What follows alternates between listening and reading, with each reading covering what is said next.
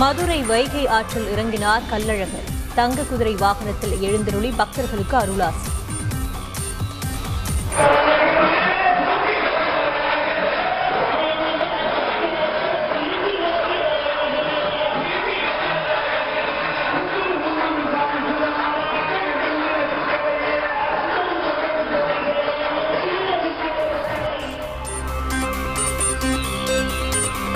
கள்ளழகரை காண திரண்ட பக்தர்களால் குலுங்கியது மதுரை மாநகர். இரண்டு ஆண்டுகளுக்கு பிறகு அனுமதி வழங்கப்பட்டதால் குதூகலம்.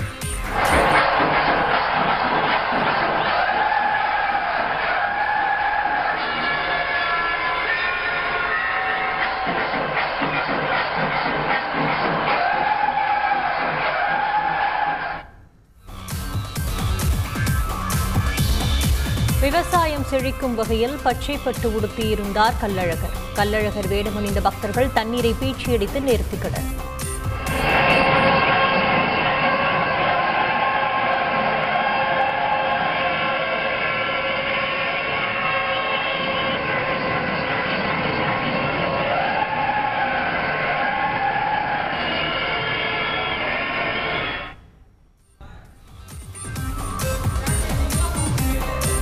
தமிழகத்தில் பத்தாவது நாளாக பெட்ரோல் டீசல் விலையில் மாற்றமில்லை. பெட்ரோல் லிட்டர் நூற்று பத்து ரூபாய் எண்பத்தைந்து காசுகளுக்கும் டீசல் நூறு ரூபாய் தொன்னூற்று நான்கு காசுகளுக்கும் விற்பனை.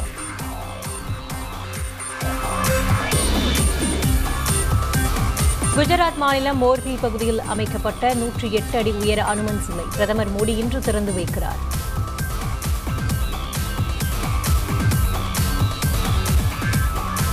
மண்டப முகாமில் உள்ள இலங்கை தமிழர்களுடன் முதலமைச்சர் ஸ்டாலின் கலந்துரையாடல். திமுக அரசு உறுதுணையாக இருக்கும் என உறுதி.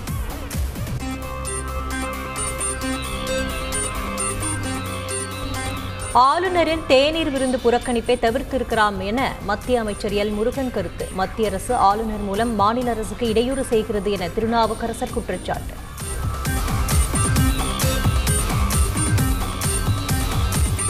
ஹிந்தி திணிப்பு இந்தியாவின் ஒற்றுமைக்கு எதிரான விளைவுகளை ஏற்படுத்தும். பாமக இளைஞரணி தலைவர் அன்புமணி ராமதாஸ் குற்றச்சாட்டு.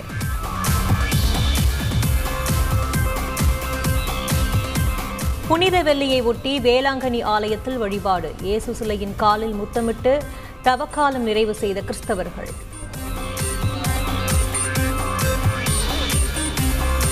முப்பது லட்சம் ரூபாய்க்கு நடராஜர் உலோக சிலையை விற்க முயற்சி. இளைஞர்கள் மூன்று பேர் கைது சிலை திருட்டு தடுப்பு பிரிவு போலீசார் அதிரடி. கர்நாடக அமைச்சர் பதவியில் இருந்து விலகினார் ஈஸ்வரப்பா. முதலமைச்சரிடம் ராஜினாமா கடிதம் ஒப்படைப்பு.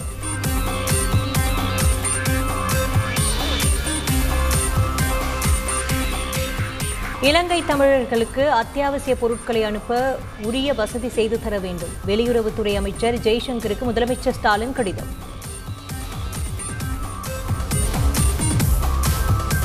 இலங்கையில் அரசுக்கு எதிராக பொதுமக்கள் தொடர் போராட்டம். கடற்கரையில் திரண்ட மக்கள் அதிபர் பிரதமருக்கு எதிராக முழக்கம்.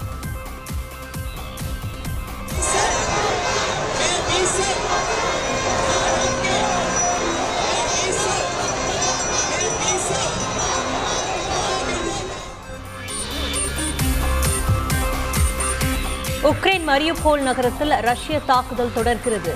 அதிதொலைவு ஏவுகணை தாக்குதல் நடத்தியது ரஷ்யா.